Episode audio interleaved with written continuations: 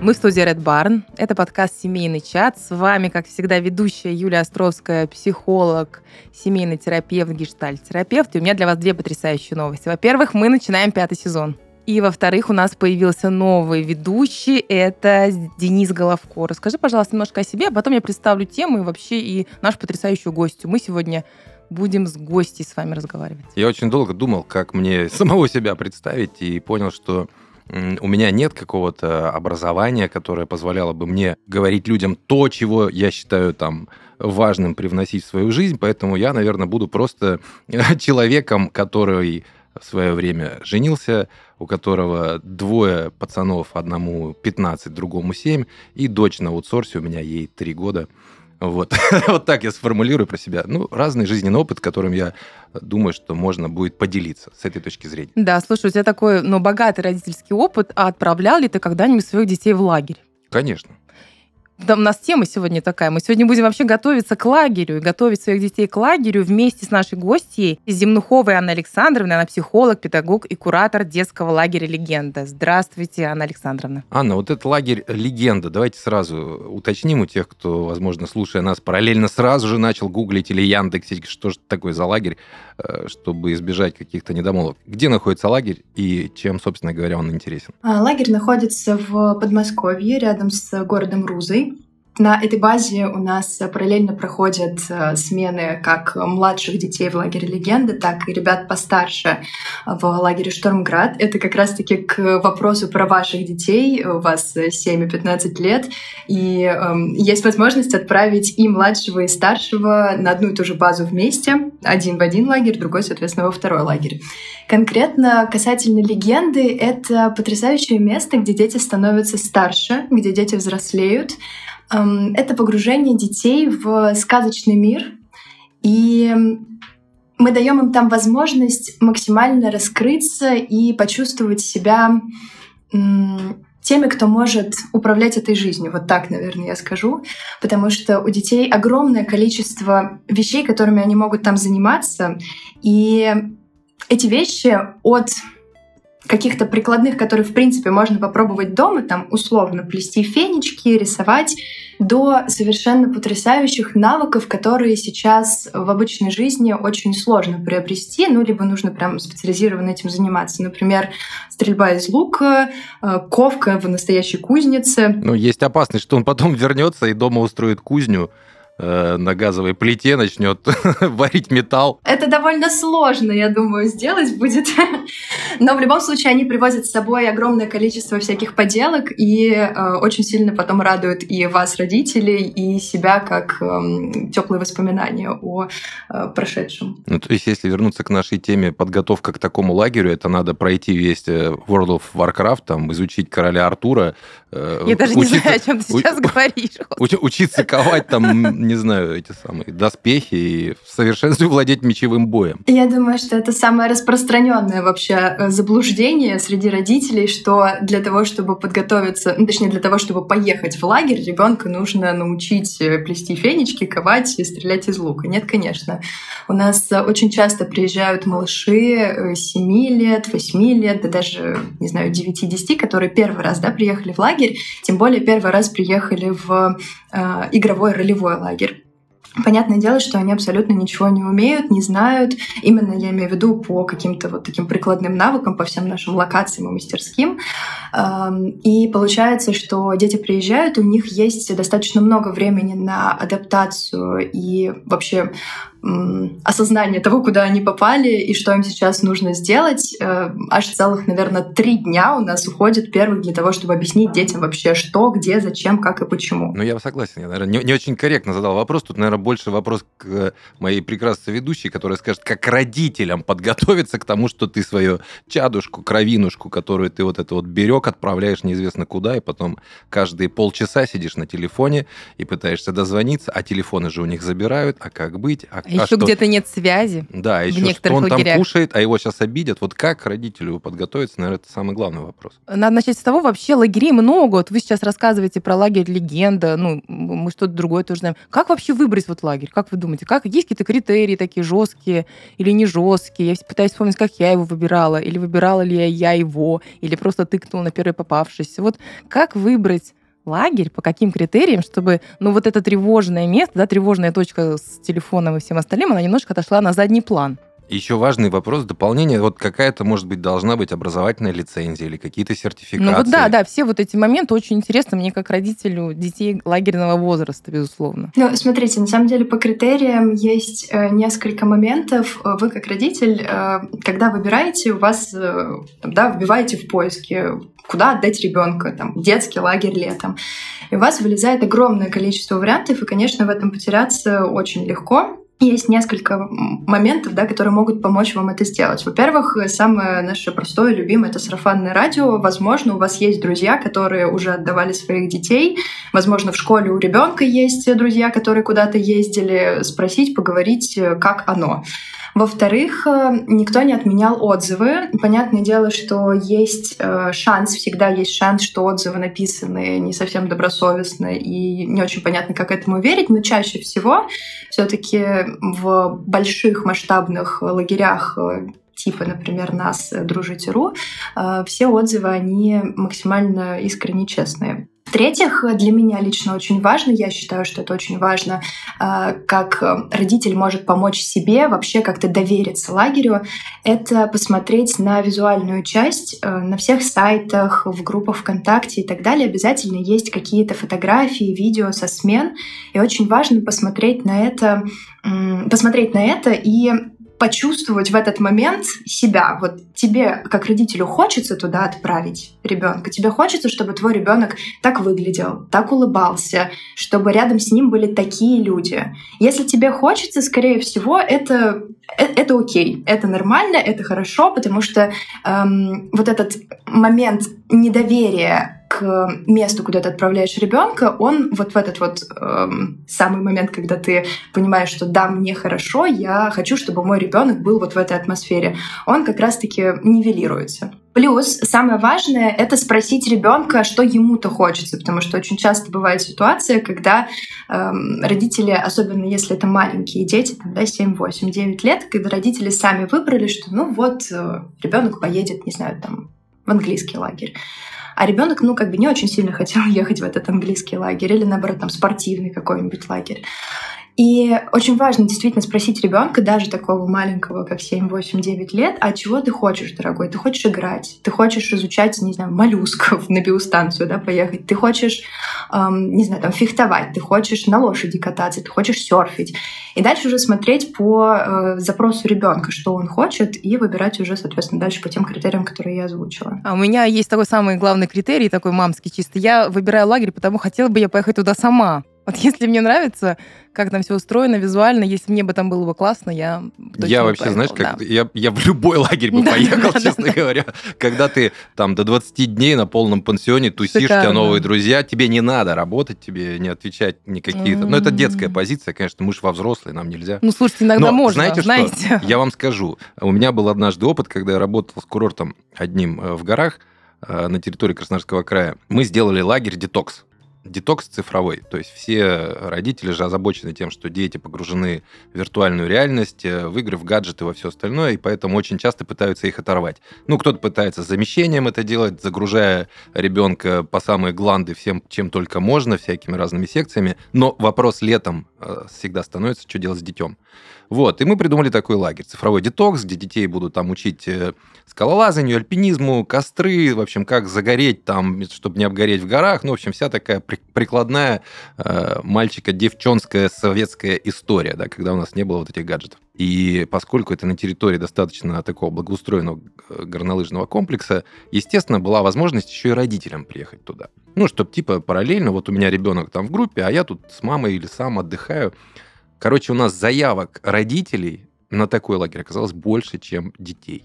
То есть люди сами, взрослые, говорят, да мы сами хотим приехать, вот нас погрузить в атмосферу, там палатку ставить, заберите у нас, пожалуйста, гаджеты. Телефон Да. заберите. Да, давайте нам их там на час буквально.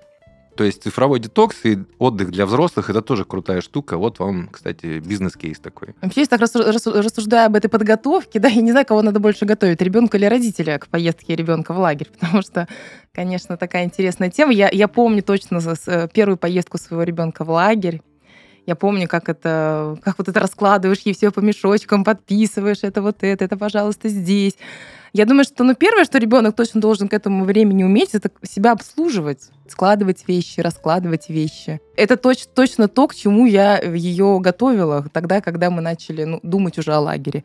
Особенно если там дело касается девочек, это какая-то гигиена такая. Все-таки, ну, без, она первый раз поехала, ей было 10 лет, без маминого присмотра, но все-таки я беспокоилась. Вот прям вот я беспокоилась. Еще у меня первый ребенок, старшая девочка, она была вообще... И удивительно, она совершенно не ходила в садик, она была совсем не для садика, но в лагерь она поехала первый раз и уже несколько лет подряд она ездит в лагерь с таким удовольствием. Я ну, никогда ее не видела настолько сияющей, как после лагеря. Поэтому я так вроде как-то за лагеря, хотя сама не ездила, жила в каком-то там лесу всегда. Но вопрос в том, как родители. Я знаю родителей очень много, которые вот очень тревожные. Вот в том лагере, где была моя дочь, там не было связи, чтобы вы понимали, практически. То есть там дозвониться ребенку было невозможно.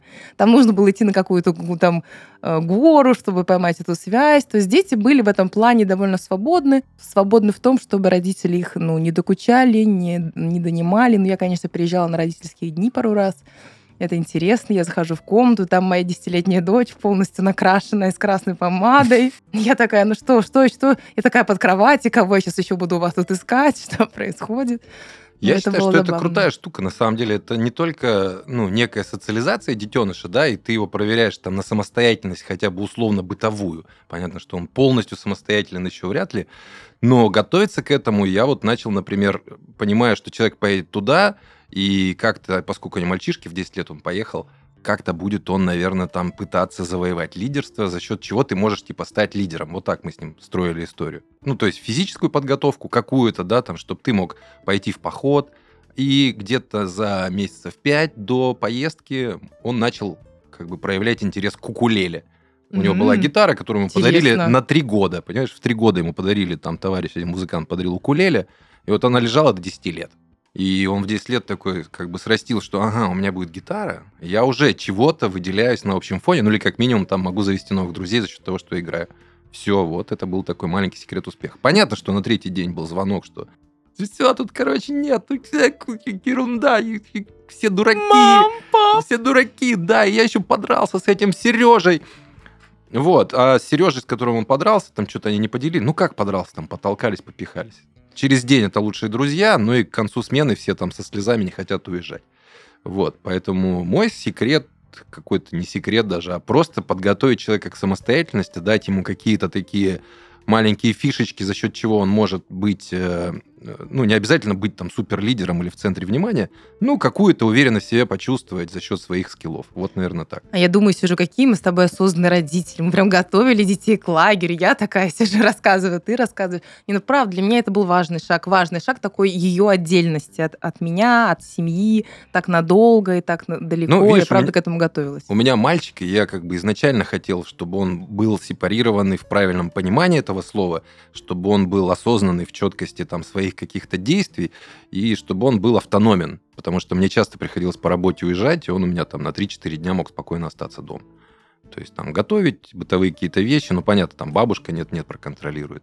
Но это важно, Потому что зачастую современные дети, вот я не знаю, Анна, подскажите, попадаются ли вам дети, которые вообще ничего не умеют, и вот приезжают такие, а, куда ходить, вода, колодец, как я не знаю, что они там делают у вас. Куда нажать? Куда нажать? Где волшебная кнопочка, да, резет и загрузить все-все все возможные плюшки? Вообще, на, сам, на самом деле, да, э, это совершенно неприятные истории, да, но периодически случается. Ну, не то, чтобы дети просто приезжают и вообще ничего не понимают.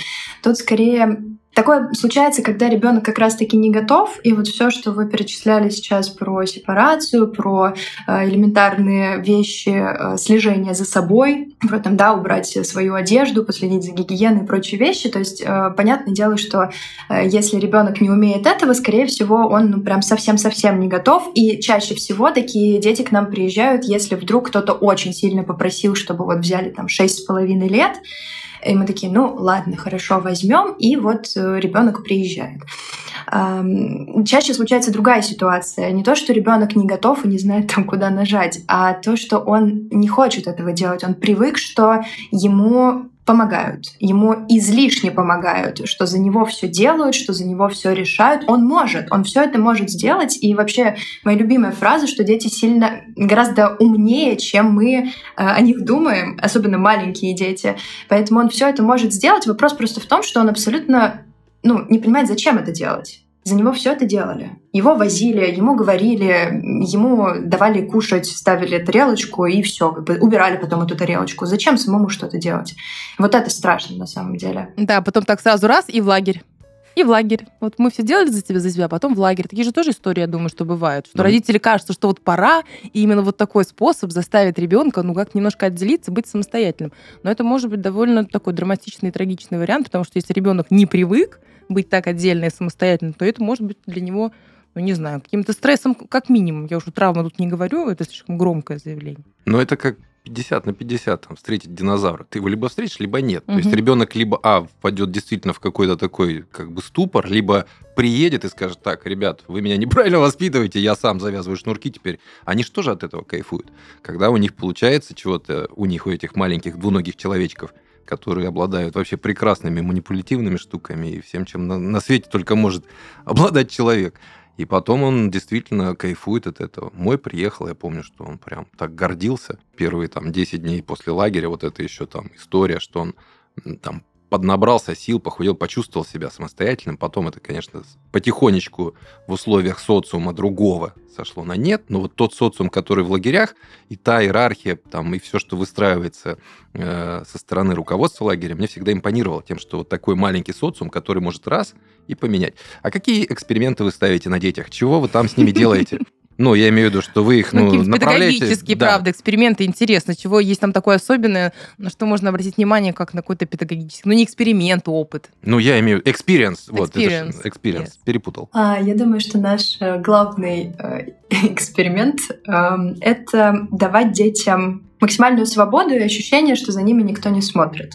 Ну, то есть, например, э, у нас, в принципе, построена ситуация с э, взаимодействием с детьми, так что у нас все дети, весь вот этот огромный массив, который к нам приехал, он поделен на э, кланы, это маленькие отряды по там, 12 максимум человек, и у них, у каждого отряда происходит что-то, какое-то приключение. В это приключение они идут вместе со своим э, мастером, с вожатым, и эм, бытует мнение, что с маленькими детьми возможно играть только с позиции, что ты им будешь все рассказывать, показывать э, и, грубо говоря, там половину за них э, делать. Вот мы делаем ровно наоборот. Единственное, что мы делаем, это следим за безопасностью, чтобы дети дошли туда, куда нужно дойти, встретили того, кого нужно встретить. И все, и дальше дети действуют самостоятельно, они разбираются со всеми вопросами и задачами, которые у них есть, и учатся принимать решения, э, и самое главное, отвечать за последствия этих решений, потому что ну, это нормально, очень часто решения принимаются не совсем те, которые в этой ситуации были бы разумны, логичны, и затем следуют какие-то последствия. И дети потом с этим разбираются. Поэтому, наверное, это самый главный эксперимент — это давать детям полностью зависеть от себя самих. Но при этом в этом скрипте, то есть ну, в квесте происходит там А, вариант там и Б вариант, да, других вариантов. Ну, то есть вам надо пойти налево или направо, а никто не полезет на дерево. То есть все равно это продуманная логика. Э, не всегда. Иллюзия не выбора. всегда. Mm-hmm. Не всегда. Есть заскриптованные вещи, вот А, Б, В. Есть абсолютно свободные вещи. Мы с прошлого года начали вводить э, историю, когда у нас э, некоторое время на протяжении дня есть э, свободная ролевая игра, и в этот момент э, приходят какие-то персонажи с какой-то завязкой сюжета, и дальше вот абсолютно полностью как дети сами сделают. Вот как они решат, куда они уведут, что они принесут. Вот как они сделают, так и произойдет эта жизнь. Ну окей, но при этом с ними есть постоянно этот некий мастер, да, то есть вожатый. Да, да, конечно, конечно. Но это не, навя... это не навязчивая э, история. Ну какой-то контроль там в любом случае есть, да, то есть, ну я, мне как родителю, например, который планирует отправить, допустим, в ваш лагерь, нужно понимать, что человека отправят сейчас не просто там в лес добывать дрова и строить шалаш, да, будет какой-то человек, который будет за ними приглядывать, все равно каким-то образом находиться. Сейчас про безопасность говоришь какую-то, ну, да? ну, в том числе, да, то есть если дети там идут по своему сценарию, как Да-да-да. бы он прописан не был, но все равно, что был кто-то, кто за этим наблюдает. По какому принципу отбираются и попадают к вам вожатые? Вот хотелось бы про это узнать. А, У нас есть очень масштабная школа мастеров, э, которая проходит в несколько этапов, там несколько этапов собеседований, затем есть э, общие занятия, которые нужны э, всему нашему массиву педагогов. Э, Я не знаю, насколько вы в курсе, у нас в Дружите.ру есть огромное количество лагерей, и легенда — это лишь одна часть. И э, каждый лагерь, он имеет свою какую-то специфику. Это либо возрастная специфика, либо э, специфика направления. То есть это может быть игровой лагерь, это может быть образовательный лагерь, это может быть музыкальный лагерь. И, соответственно, у нас эм, в школе мастеров педагоги проходят сначала э, общую программу, которая нужна всем нашим педагогам, то есть про как раз-таки детскую безопасность, про педагогику, про то, как вообще взаимодействовать с детьми. И дальше у них идет деление уже по их профилю, то есть там ты будешь в музыкальном лагере, ты отходишь в этот профиль, да, соответственно, ты будешь э, именно с маленькими детьми в легенде, ты отходишь в этот профиль. И потом у них идут э, занятия по их направлениям уже конкретно для работы с э, тем массивом детей, который к ним приедет, с возрастом 7-12, с музыкантами, конкретно с музыкантами, не знаю, с гитаристами, например. У меня, как у матери двоих детей, есть, соответственно, два разных опыта э, с лагерем. Одна девочка прекрасно ездит каждый год, с большим удовольствием, мы планируем заранее, она держит на стреме открытие там продаж, она все время проверяет, мама, забронировали, нет. А вторая очень долго собиралась и в прошлом году поехала с подружкой, не просто так, а с подружкой поехала в лагерь. Мама, я поеду, все, Аня едет, я еду, меня везут в Крым. Боже, окей, ладно, все, заплатили не маленькие деньги. На второй день мне ребенок звонит, э, говорит, мама, и все, я мне надо, я все, я уже побыла в лагере, мне хватило, мне достаточно, я хочу домой. У меня огромные глаза, это Крым, я в Краснодаре, это 60 тысяч рублей на минуточку, и я вообще не понимаю, что делать. И это, конечно, интересно. Дело в том, что все мне говорили, Юля, потерпи, пусть потерпит, останется, все нормально. Но я психотерапевт, травму нанести своей родненькой. А вдруг на самом деле ребенку плохо, вот думаю я. В общем-то, я отправила ее отца, он ее забрал. Но вот на самом деле, вот скажите, пожалуйста, Аня, у вас такие случаи бывают в лагере? Как вы вообще с этим справляетесь? Забирают ли детей, уезжают ли они? На самом деле для меня вот тогда был большой вопрос, а правильно ли я поступаю? Мне было совсем непонятно. Бывают вы вообще далеко не уникальный случай в этом плане. Это абсолютно нормальная история. На второй, на третий вечер первого дня э, дети, особенно если мы говорим про вот как раз-таки возраст до 10, наверное, лет, вот я бы так это ограничила. Это вообще супер нормальная практика. Звонить и говорить, что все, пожалуйста, забирай меня отсюда. Это катастрофа. Я объясню, почему это катастрофа. Потому что первые несколько дней в любом лагере происходит момент эм, вгруза детей в то, что происходит. То есть, да, если это игровой лагерь, мы тратим время на объяснение правил. Правила — это не игра, правила — это не так интересно. Для того, чтобы понять, что правила тебе нужны для того, чтобы потом играть, это нужно еще прям очень сильно подумать. Поэтому, когда ты приезжаешь, и тебе рассказали, что ты тут будешь играть, а тебя уже второй день водят и рассказывают, что вот здесь вот э, ходить сюда не надо, вот сюда вот мы ходим, вот здесь мы кушаем, вот здесь мы будем фехтовать, ну, конечно, тебе в какой-то момент становится скучно и неинтересно. Это первый момент. Второй момент, ну, соответственно, да, если это не игровой лагерь, там то же самое. Тут мы будем заниматься, здесь у нас репетиционный, здесь мы будем сейчас, не знаю, прослушивание устраивать. Короче, движа не происходит, и детям становится неинтересно. Это нормально, абсолютно нормально. Дальше следующий нюанс может произойти, что за первые пару дней ребенок не успел э, найти себе друзей, не успел влиться в коллектив, не успел, э, не знаю, подружиться с соседями по комнате. Короче, он просто не успел физически это сделать, и все, мир схлопнулся. Хрустальный замок, который он себе понастроил, который вы, возможно, помогли ему построить, что все будет классно, тебе прям сразу ты приедешь, будет много друзей, и все пройдет замечательно. Этот хрустальный замок рухнул, прям сразу рухнул, и ребенок естественно, разочарованный и хочет домой. Это абсолютно нормальная история. Да, у нас такое бывает. Э, да, родители звонят вожатым, спрашивают, собственно, а что происходит. И тут еще тоже очень забавная ситуация, с какой, эм, с каким посылом, точнее, родители звонят, потому что есть вот как вы с вопросом, а что делать-то, а есть э, с очень сразу агрессивно настроенным э, посылом, что все, все плохо, мы вот, да, заплатили денег, а вы тут как бы нашего ребенка, не знаю, там мучаете. И очень часто вообще бывает ситуация, что в таких ситуациях родители даже не хотят разбираться. То есть у вас возник вопрос, а что мне делать вообще? Я правильно поступаю, неправильно поступаю?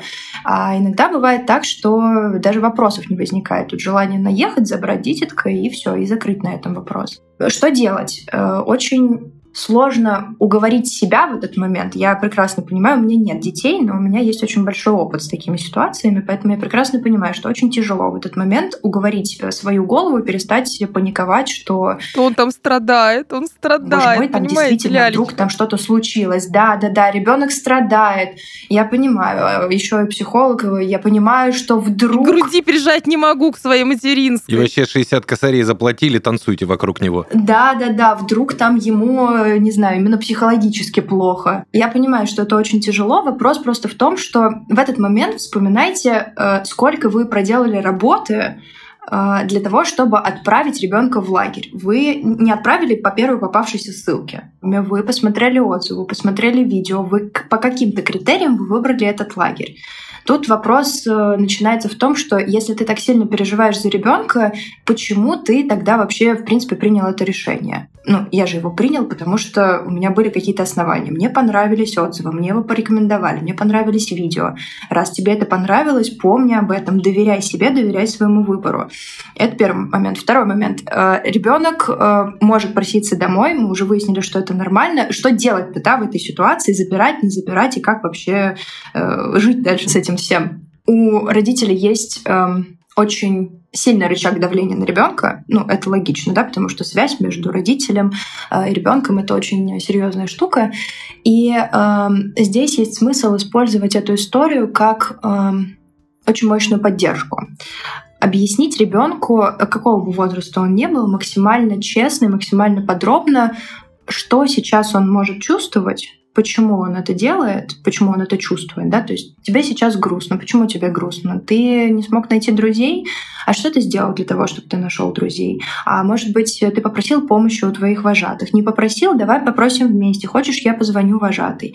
То есть поговорить с ребенком максимально откровенно, максимально честно. Это первый момент. Второй момент. А, есть смысл договориться с ребенком на я не знаю, заключить пари. А, попробуй, мой дорогой ребеночек, поиграть, пожить, э, по, не знаю, поучиться, зависит да, от лагеря, как будто тебе здесь очень сильно нравится, как будто ты вот ну просто всю жизнь мечтал и хотел поехать именно сюда, сам вот сюда нас попросил тебя привести Э, попробуй поиграть так три дня. Ну, логично, что да, ребенок звонит первый, второй, третий день.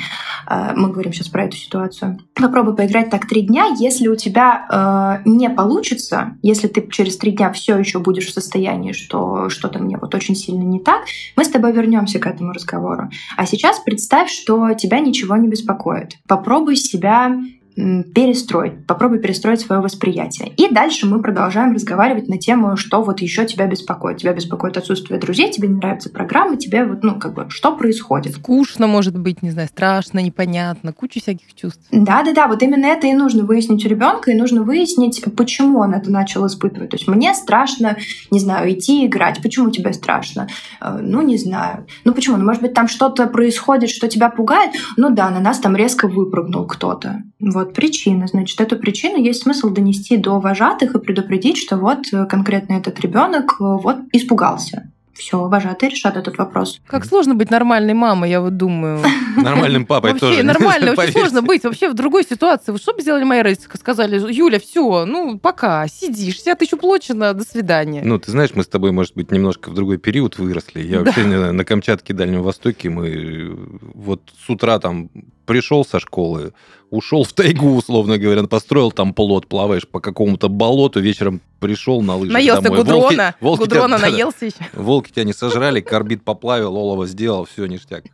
жив, счастлив, доволен. Дети бегали по стройкам, падали на арматуру, пробивали себе ногу и боялись идти домой. Не потому что нога пробита, а потому что джинсы Да-да-да. испорчены и мамка заругает.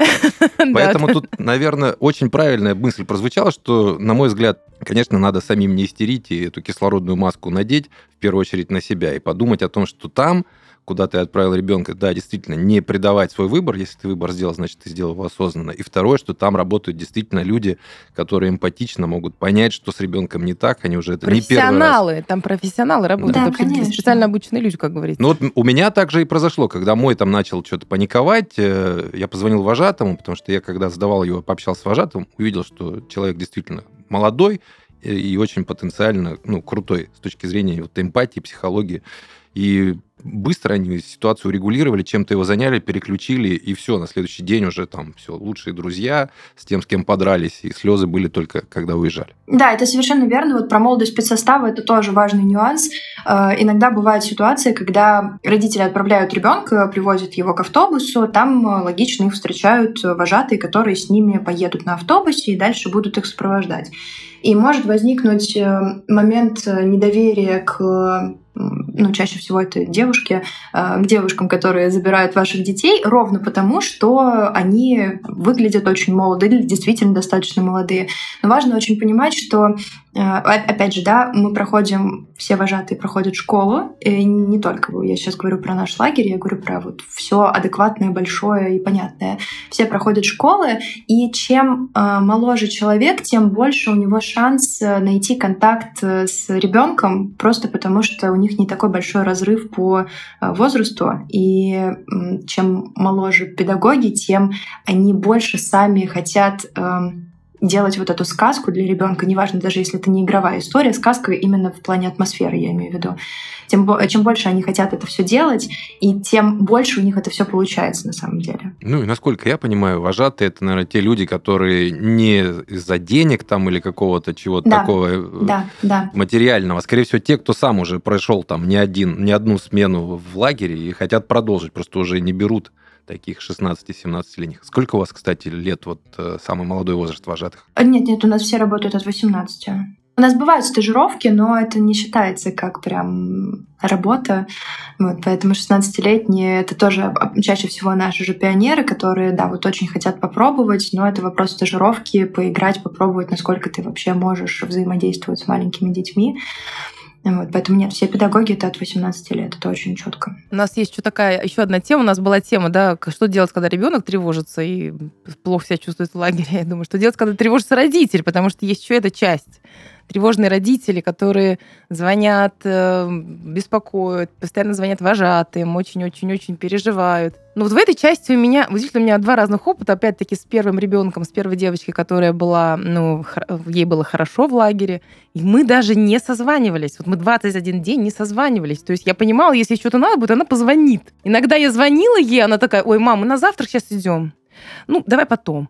Вот. И я понимала, что это точно тот ребенок, если что-то случится, до меня дойдет информация, и лишний раз вот не нужно. Как вообще дела с этим обстоят? Вот родители сложнее, сложнее отпустить, но здесь тогда уже и задача, если это подросток, подросток все-таки уже может выстраивать так или иначе границы своим родителям, мне кажется, и вот говорить о том, что сейчас не время, мне сейчас неудобно, я там готовлюсь на дискотеку, крашу ресницы, учу номер. К тому же, особенно я так понимаю, что в лагере очень много занятости, дети часто заняты, и ну, много разговаривать да, с родителями очень сложно. У вас бывают такие родители, которые вот там, не знаю, где-то стоят, по- под лагерем живут, не знаю, вот поразбили свой лагерь палаточный и, и живут. И на самом деле, я знаю, такое бывает. Ну нет, пр- прям настолько такого нет, Ну, я сейчас утрирую, ну, В- где-нибудь в рядом бинокль там подглядывает. Да-да-да, я утрирую, но где-нибудь рядом там просто снимают на это время и тоже поживают вот так. Нет, нет, такого нет. Есть э, те, кто стремятся приезжать как можно чаще. У нас, ну, конкретно у нас нет выделенных родительских дней. То есть в теории ты можешь приехать, э, ну, действительно, в любой день. Вопрос просто нужно договориться, предупредить. Вот. э, Но это тоже достаточно редкая история. Чаще всего вот бывает как раз ситуация, когда родители начинают звонить очень часто. А кому звонят? Детям или педсоставу? Детям, и детям, и вожатым, всем звонят. Там, да, если это начинается, это, это со всех сторон идет эм, история. Детям звонят, и иногда случается так, что детям это нужно, а иногда случается так, что детям это вообще ни разу не нужно, и родители переключаются на вожатых, потому что дети перестают отвечать на телефоны, потому что они там играют, ну, они ведут нормальную жизнь, у них все хорошо. У них они, она своя, вот у них 21 день своя да, жизнь. Да, бы. да. Они убежали, у них все нормально, а родитель не дозвонился, родителю нужно получить отчет, что вот он ребенок делал последние два часа. А что кушал, есть да, такое, что ел, да, да, да, сколько да, раз да, в туалет да. сходил постирал ну, ли там знаю, белье. Вот, да, и начинается история с вожатыми, это, конечно, тяжело. Да, социальные сети как раз вот могут и восполнить этот пробел, когда ну, администрация лагеря, либо там группа, либо отряд, либо там, как это называется, клан, э, начинает вести какую-то свою деятельность э, в освещении того, что происходит внутри. Это, во-первых, снимает у родителей вопросы, а что происходит. Во-вторых, ну, почему нет, дополнительный маркетинг. Ну и в-третьих, это, в конце концов, детям интересно поделиться. И опять же, это вся история того, что вы видите, что происходит на самом деле. Вот у нас в лагере так происходило. То есть дети, э, мы им не звонили, э, но они вели вот эти собственные какие-то аккаунты, либо аккаунт-группы. Ну, насколько это связано там с средневековьем, ну, тоже можно легенду, наверное, придумать. Ну вот информирование э, снимает тревожность. Да-да-да-да-да, вот ровно то, о чем вы говорите. У нас абсолютно вся вот эта история есть. Каждый вечер, каждое утро, короче, каждый день выкладываются э, посты с фотографиями. У нас каждый день пополняется э, альбом с фотографиями с каждого лагеря. То есть у нас на каждую смену, в каждый лагерь приезжает фотограф, который фотографирует каждый день всех детей на всех мероприятиях. Понятное дело, что как бы, да, один фотограф на 250 человек условно условно. Эм, не все всегда попадают, но это происходит каждый день, обновление контента идет каждый день, и вот эти посты, в которых написано, э, что сегодня дети делали суммарно в целом, это тоже происходит каждый день, и это, конечно, да, это уменьшает тревожность. Но не всегда, к сожалению. Давайте еще раз э, резюмируем. Юля, как более опытный во всех... Резюмист? Резюмист этих всех психологических штук скажет какие-то, наверное, тезисы психологические. На мой взгляд, детей нужно отправлять, чтобы в первую первую очередь они оздоровились, отдохнули, и вы, в конце концов, поняли, что и вы можете пожить спокойно без этого бега, без суеты, и тоже отдохнули. Набрали все сил, и потом вместе воссоединились и вперед. Да, на самом деле у меня э, очень много переживаний насчет того, что вторая ездить не хочет. Я очень планировала их двоих сдавать на 21 день, вот, вот не вышло. Поэтому я считаю, что лагерь это классно, если ребенок хочет. И я смотрю по своим, как по старшей дочери, как она заражается, как она хочет, с какими впечатлениями она приезжает. Она, соци... она каждый год социализируется вот по максимуму, как будто у нее новые, новые друзья появляются, они общаются в городе. Я вижу эти счастливые глаза, я вижу, как она хочет, поэтому, конечно, ну я даже, не, даже не, не про то, что отправлять в лагерь. А если ребенок хочет, горит, пусть едет, сделайте это для него, но постарайтесь. А если уж не хочет, ну пусть не едет. Я не знаю, для меня какой-то такой простой путь. Это тоже, наверное, про свободу, как и э, в лагере легенда. Да, у меня на самом деле из добавлений есть, э, наверное, только одно. Э, есть смысл попробовать. Даже если кажется, что не получится, если кажется, что ребенку не понравится, или вообще ничего не кажется, и ты просто сомневаешься вообще нужно, не нужно, нужно попробовать. Это в любом случае будет опыт, и даже если ребенку не понравится, даже если вы его заберете через, не знаю, там, неделю, в любом случае это важный опыт, который он получит и который затем ему очень сильно пригодится в его жизни. Поэтому надо пробовать и доверяйте себе, своему выбору и своему ребенку. С вами был подкаст «Семейный чат». Пока-пока. До свидания. До свидания.